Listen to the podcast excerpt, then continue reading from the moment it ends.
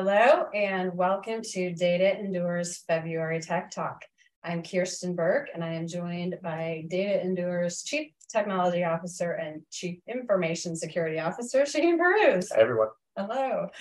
Um, we wanted to hop on um, the World Economic Forum bandwagon, if you will. Um, one really interesting element coming out of their time together was the global cybersecurity outlook for 2023. And we track a lot of different information that comes out of all sorts of different um, research and reports and forums.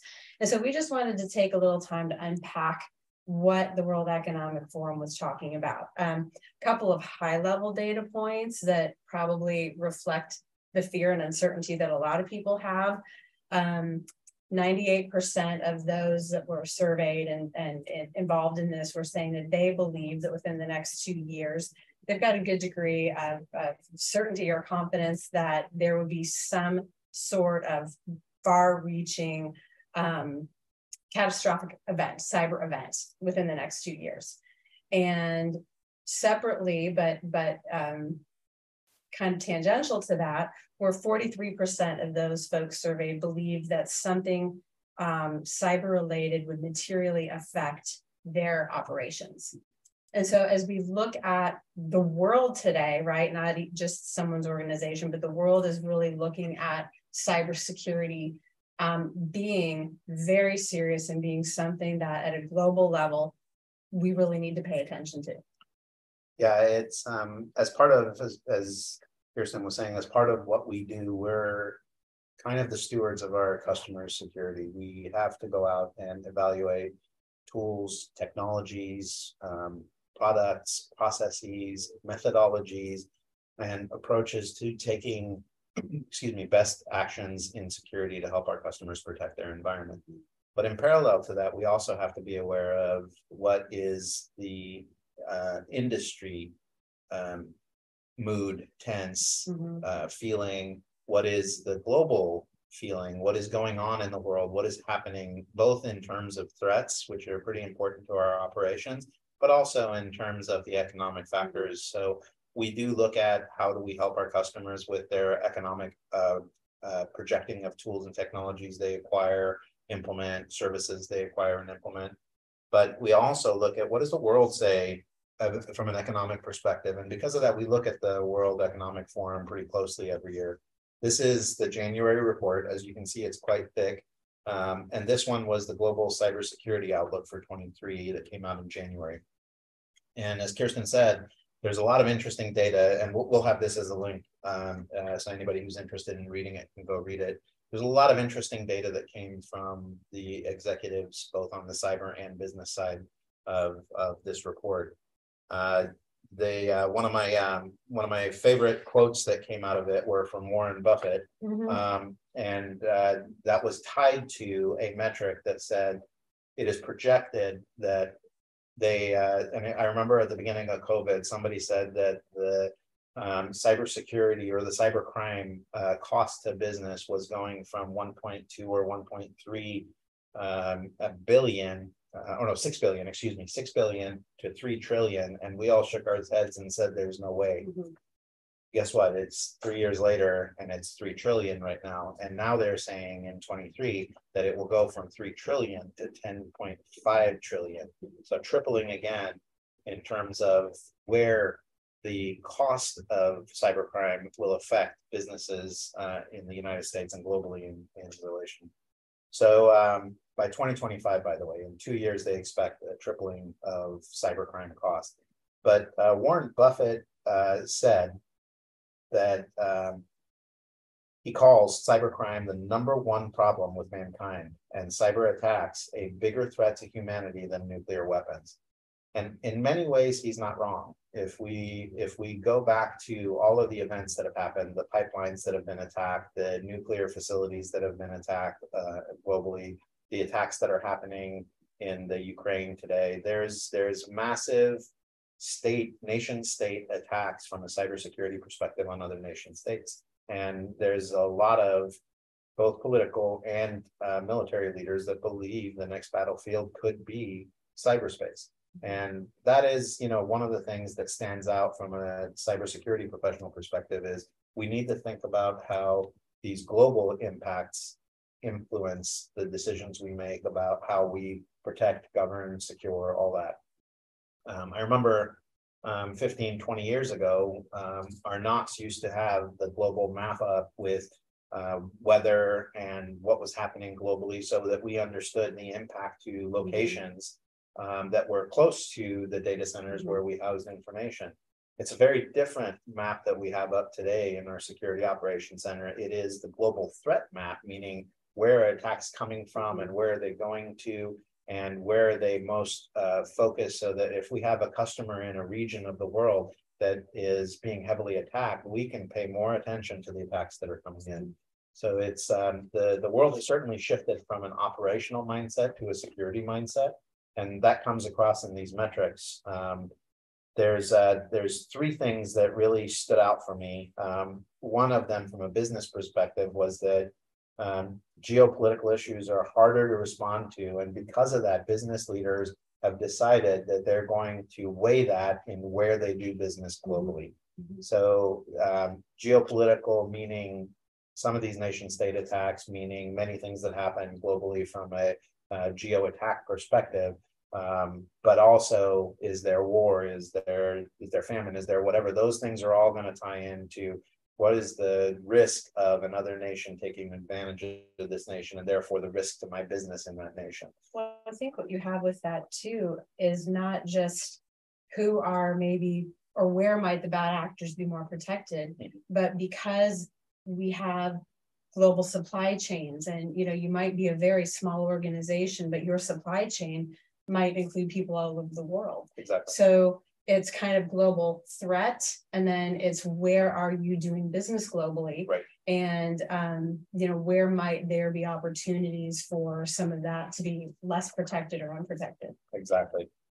Um, there was a couple of factors um, that um, effectively were responded to in terms of the top things that both business and cyber leaders would think about doing to address exactly that, which is um, I need to more heavily look at my supply chain. Some of the items were the top item in uh, in response to what changes are leaders making in response to the geopolitical risk. Strengthen the policies and practices uh, for engaging direct connection with third parties with data access. So we we know from a decade ago when the Target breach happened that it was one of the supply chain uh, for Target that got compromised and the bad actors came in through that way and stole millions of uh, uh, customer information, including credit card data and so on and so forth. One of the largest PCI breaches on record. And that came through their, their HVAC vendor, um, which back then most people didn't think twice about putting better policies and security. You sent out your standard security um, uh, checklist out to your vendors and said, "Do you guys do this?" And you know, most of them come back, yes, I do these things, or maybe I don't do this one, uh, but no real focus on uh, assessing those policies and risk, third party risk assessment. So that sounds like that's the number one thing that business leaders are thinking I need to think about more accurately. Um, strengthening the controls with third parties who process data.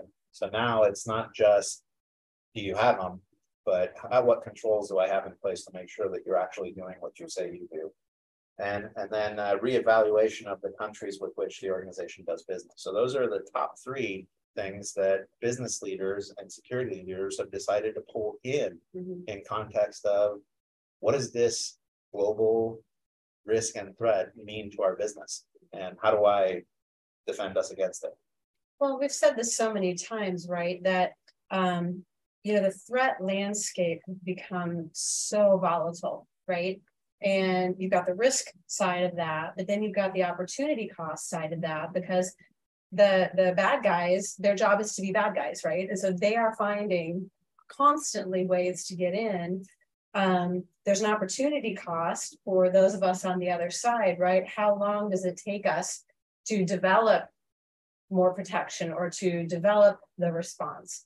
And and you've said this you say this all the time. It only takes them once, one place, one click, one, you know, and so we have to be so deliberate And so um, we have to be looking at this so often.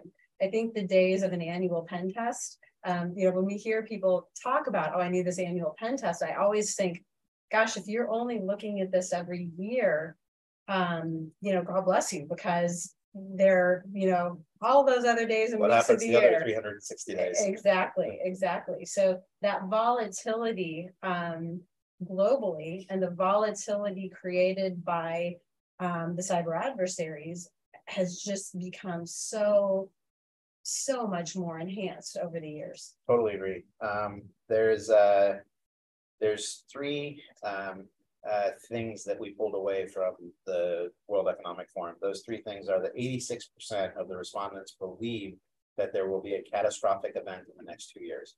So by twenty twenty-five, um, almost ninety percent of the people who responded believe that there's going to be a major global catastrophic event from a cybersecurity perspective. And that effect is going to be felt widespread, not just in a nation state or a company. Um, and are we, are we prepared for that? Forty-three percent, um, said that that, um, because of that fear, because of that thought, it will have material impact on their business. So those are the first two factors we read at the beginning. And twenty-seven percent believe that they're, uh, that they are today cyber resilient.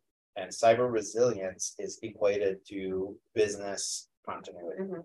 So it's no longer that I'm cyber resilient, meaning I can defend against an attack, but I can keep doing business Right. during an attack. Um, and I have uh, the ability to continue to operate my business and not lose data. That's only one quarter of the respondents believe that they are cyber resilient. That's that's pretty scary numbers when you think if three out of every four of the people who responded to this don't believe they are prepared to defend against this type of attack. And why is that? Because we all, the- the answers are pretty uh, common on the back. We all build policies, we all build procedures, we invest in tools, we count on those tools doing what they're supposed to do. Uh, Brian Moody, who is um, uh, our channel chief for cybersecurity, he basically uh, had a conversation with a customer a prospect the other day, and the prospect said, "We do everything you guys do. There's no reason to talk." And by the end of that conversation, um, they had gone through each of the technologies that that and and customer uses, and uh, um, uh, he talked about his EDR solution and said that product has saved my bacon more times than I can tell you. And he talked about his DNS solution and said that product has saved my and, and you can repeat that statement across every single category. Um, but then when we showed him the facts, uh, when we showed him the MITRE evaluations for that product he's using compared to other products in the market, um, he said, You're the first vendor who sat in front of me and said, These are the facts. We appreciate that. And we used to use that tool too, but we no longer do because of the following reasons. And your tool set is not one that can go static. Mhm. All it takes is one miss. That one miss means your business is down because you're encrypted. Um, and we can tell you that that product has more than one miss. Uh, and do you want to find out that it didn't save your bacon when it should have? And, and that's the dialogue we have regularly with customers. And there was a high level of confidence at the beginning of that call, and we're not trying to spread fear, uncertainty, and doubt. We are trying to expose misconceptions in the market. We're trying to um, get past the marketing pitches of all these great manufacturers because their job is sell their product. That's what they're supposed to do. They make something, they got to sell it, they got to grow their business. Just like the rest of us, we got to grow our business. The difference is you you've got to partner with somebody who understands all of the technologies, not just focused on one, not just their own, especially because they're incented to tell you they're the best because they have to get their product across the line. So what what this report um, and I like to read between the lines for those of you who know me. Uh, what this report tells me is that there's a lot of concern that there's that people have enough information to make an informed decision about whether their tools are working, their controls are working, their relationships are working, their risk assessments are working. And I would argue that their fear is very well founded because when we go and do risk assessments for customers, when we go and do security health checks, when we go and onboard a new customer, uh, I can tell you that most of them felt much more secure than they ought to have been before we got there. And, and it's consistent. It's, um, I would say, uh, one out of a hundred customers has a solid security portfolio when we engage with them. Well, and we've, we've talked about this, um, before, I think in our, our last tech talk, we talked about kind of the shelf life of, of security tools. And Exactly. I, I am not the expert here, but I would, I would imagine that of any technology tool out there, security tools have the shortest shelf life. It's the hardest. Um, when you build a tool that is writing documents, you write documents basically the same way. You need the same proofing tools, you need the same editing tools. You need better spell checkers, better dictionaries, but at the end of the day, the tool can last a long time, Mm. as evidenced by Microsoft Word that has been holding the king position for decades. Um, but when you talk about there is somebody who is attacking that word editor to make sure that they can use that editor as a way to get into your network to do things that are bad. That's when security tools now have to defend against Mhm. those things. And all of our security tools have been tied around files that have malicious code in them, that are file-based attacks. The world is no longer, as we've talked previously, a file-based attack world. There's some. There's obviously files at some point, but it's the metamorphic attacks that are happening that are really causing the damage because they change. Mhm. They're they're like millions. They come in your network looking like one thing and innocuous, and they do things that look innocuous if not checked. And then they download the bad file and do bad stuff. And um, and so you your tools have to constantly change because they have to understand how to also be metamorphic in the way they defend. And that's why security tools have such a short shelf life. And I have said for when it comes to controls, the tools that implement the controls for security. I've never seen a product that has a longer shelf life than five years. The longest I've seen is five years. So if you've got tools that you've been using for three to four years, you're probably at the edge of your shelf life because that tool was probably already a few years in when you purchased it. Um, so, and manufacturers, no offense or, or threat meant towards them, but they can't possibly keep up because they build based on a foundational mindset when they started. And that mindset is stuck in the technical debt of their platform Mhm. it's really hard to take that mindset out and put in a whole new mindset. It's like taking and doing brain surgery, Mhm. and it's very difficult to do, put a new brain Mhm. in. Well, I think that's why when we talk about our managed security services, um, I see this issue right here as one of the strongest value propositions for an organization who never got into business to be a data security company, right? That you're having to acquire that skill, you're having to spend that money.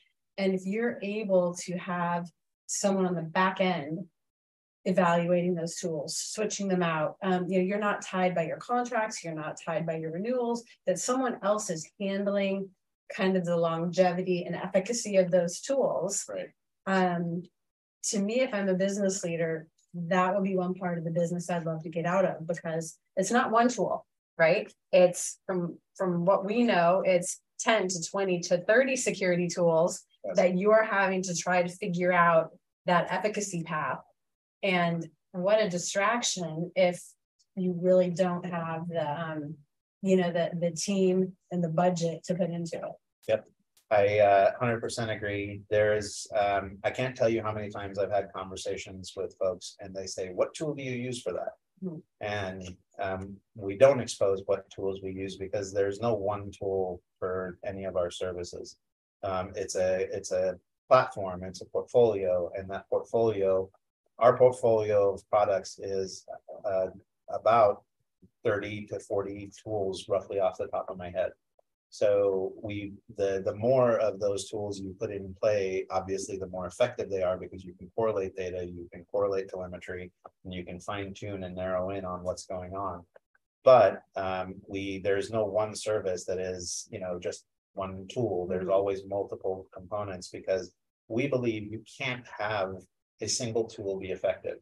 It's, it's like saying that when you put together, uh, when you make a dresser, if you just use tacks or nails, that thing's gonna come apart with age. You've gotta also glue the wood together before you tack it.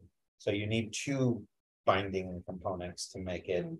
bind and stay and last. Mm. And, and so those binding components are important and our magic, our IP is not building the control tools. It is building the glue between them and the correlation of data between them and the policies and procedures. And it's not magic, it's just experience, it's Mhm. just knowledge, it's knowing how to take. It's doing this for myself for thirty years, my team doing it for decades, it's the, it's having that level of experience at your disposal that Mhm. makes us different. Than, you know, a company who's making a tool.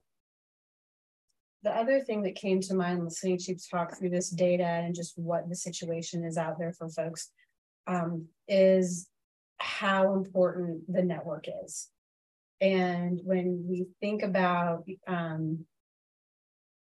Adversaries, when we think about kind of the blocking and tackling that goes into it, when we think about these organizations saying that they believe that something's going to materially happen that affects their organization. Um, if I am walking around knowing that someone may break into my home, that's a likelihood, right? I am going to lock down my home in a very different way than if I live out in the country and, you know, I might put a lock on my front door, but I'm not really worried about it. And when we think about kind of the certainty we have now that it's likely that someone's going to get in, right?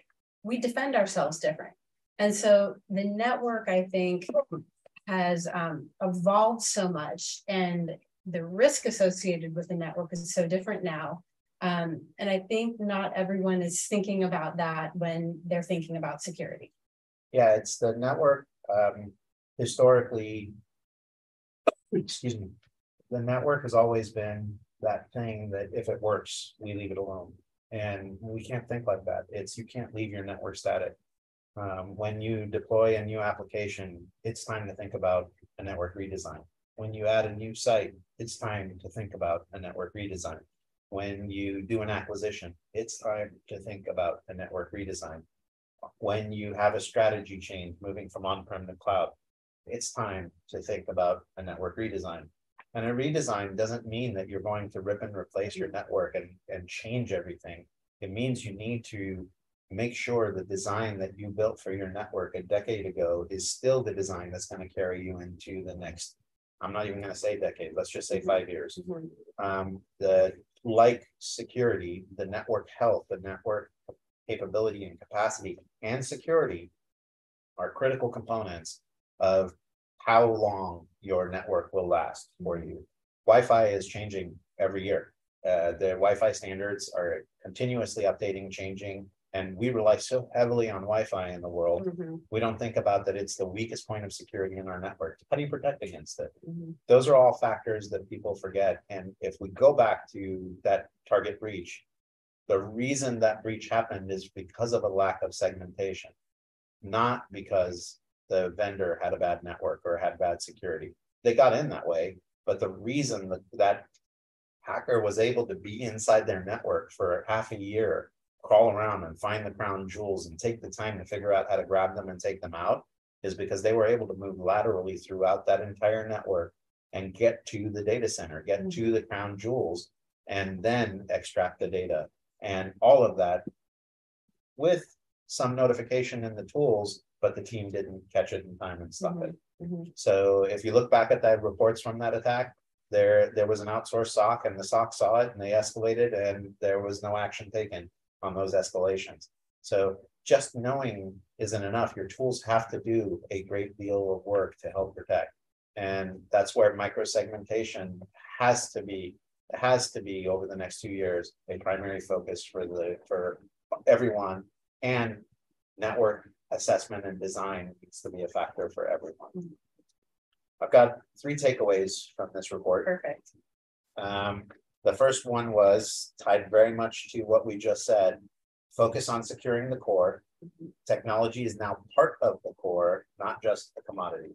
Mhm. So we have, you know, growing up in IT myself and security. IT has always been commodity. And we still think of IT spend as commodity.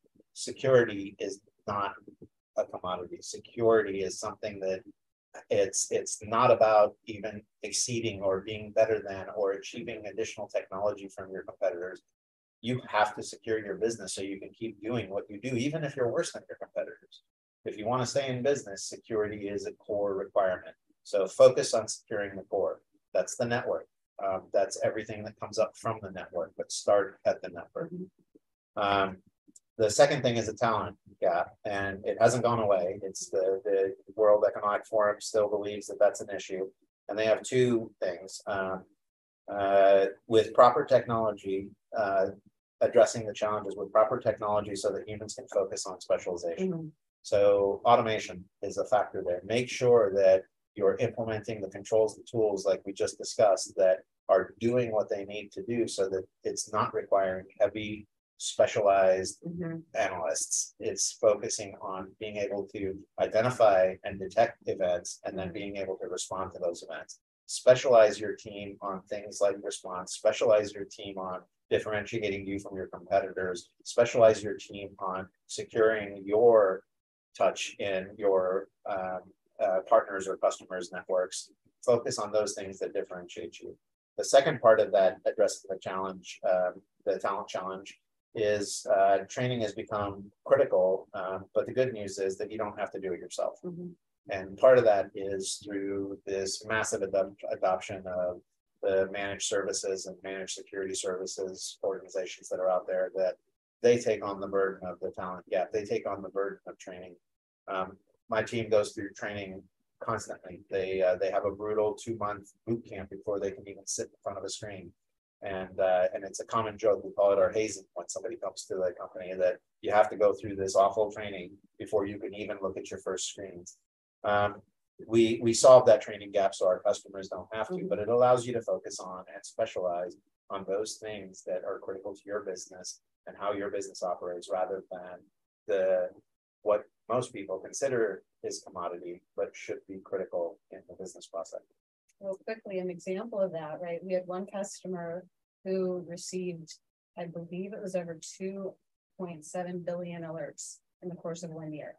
So if you imagine him staffing for that and him trying to have his people sift through all of those, right? Exactly. What we were able to give him were the 93 alerts that his specialized team needed to action. Right. And so if you can kind of take a look at that funnel and where your people have the most value, that's really what we're talking about there. Exactly. Exactly. You can't possibly, without staffing 24 by 7, be able to comb through that amount of alerts. Right. Even with technology, it still takes a lot of human touch to get through that. Um, and then the last takeaway is a shift in mindset. Um, and this is at the C-suite that they're recommending this shift. And it's that cyber resilience is equal to business resilience. Cyber is the same as financial performance. And that's the mindset shift that the World Economic Forum is recommending that uh, businesses take as they're looking at security and cybersecurity so that they can be prepared for this global catastrophic event that mm-hmm. uh, 83% of the people think is about to happen. Mm-hmm. Yeah, well, thank you. Um, and, and we'll wrap up here the way we usually do is um, giving you some hope and some resources. Um, you know, certainly we don't share this to, you know, to to scare people. Um, but I guess just to raise the awareness of things probably that you're already thinking about and talking about, which is how do we deal with this growing cybersecurity challenge we've got. Um, Shane mentioned it earlier. We do have um, a number of different complementary health checks, whether it be the network, whether it be your security controls. We also do have an economic roadmap that we can help you walk through and plan through. If you look at the tools that you have, and if you're wondering about their efficacy, that we can really help you understand um, where you need to focus and what that timing looks like. So, you know, we really do um, want to be a resource for you. We want to help you get on top of both the planning and execution of um, your cyber issues. I don't know if you can hear this. Why we smile? We have a downpour going on here. Um, anyway, we will wrap with that. Um, please reach out to us uh, if you would like to um, participate in any of those complimentary services. We will attach um, the World Economic Forum report to um, this YouTube live stream, so you can uh, reference that if you'd like to. And with that, we will wrap. Thank you for joining us. We'll see you next month. Thanks, everyone.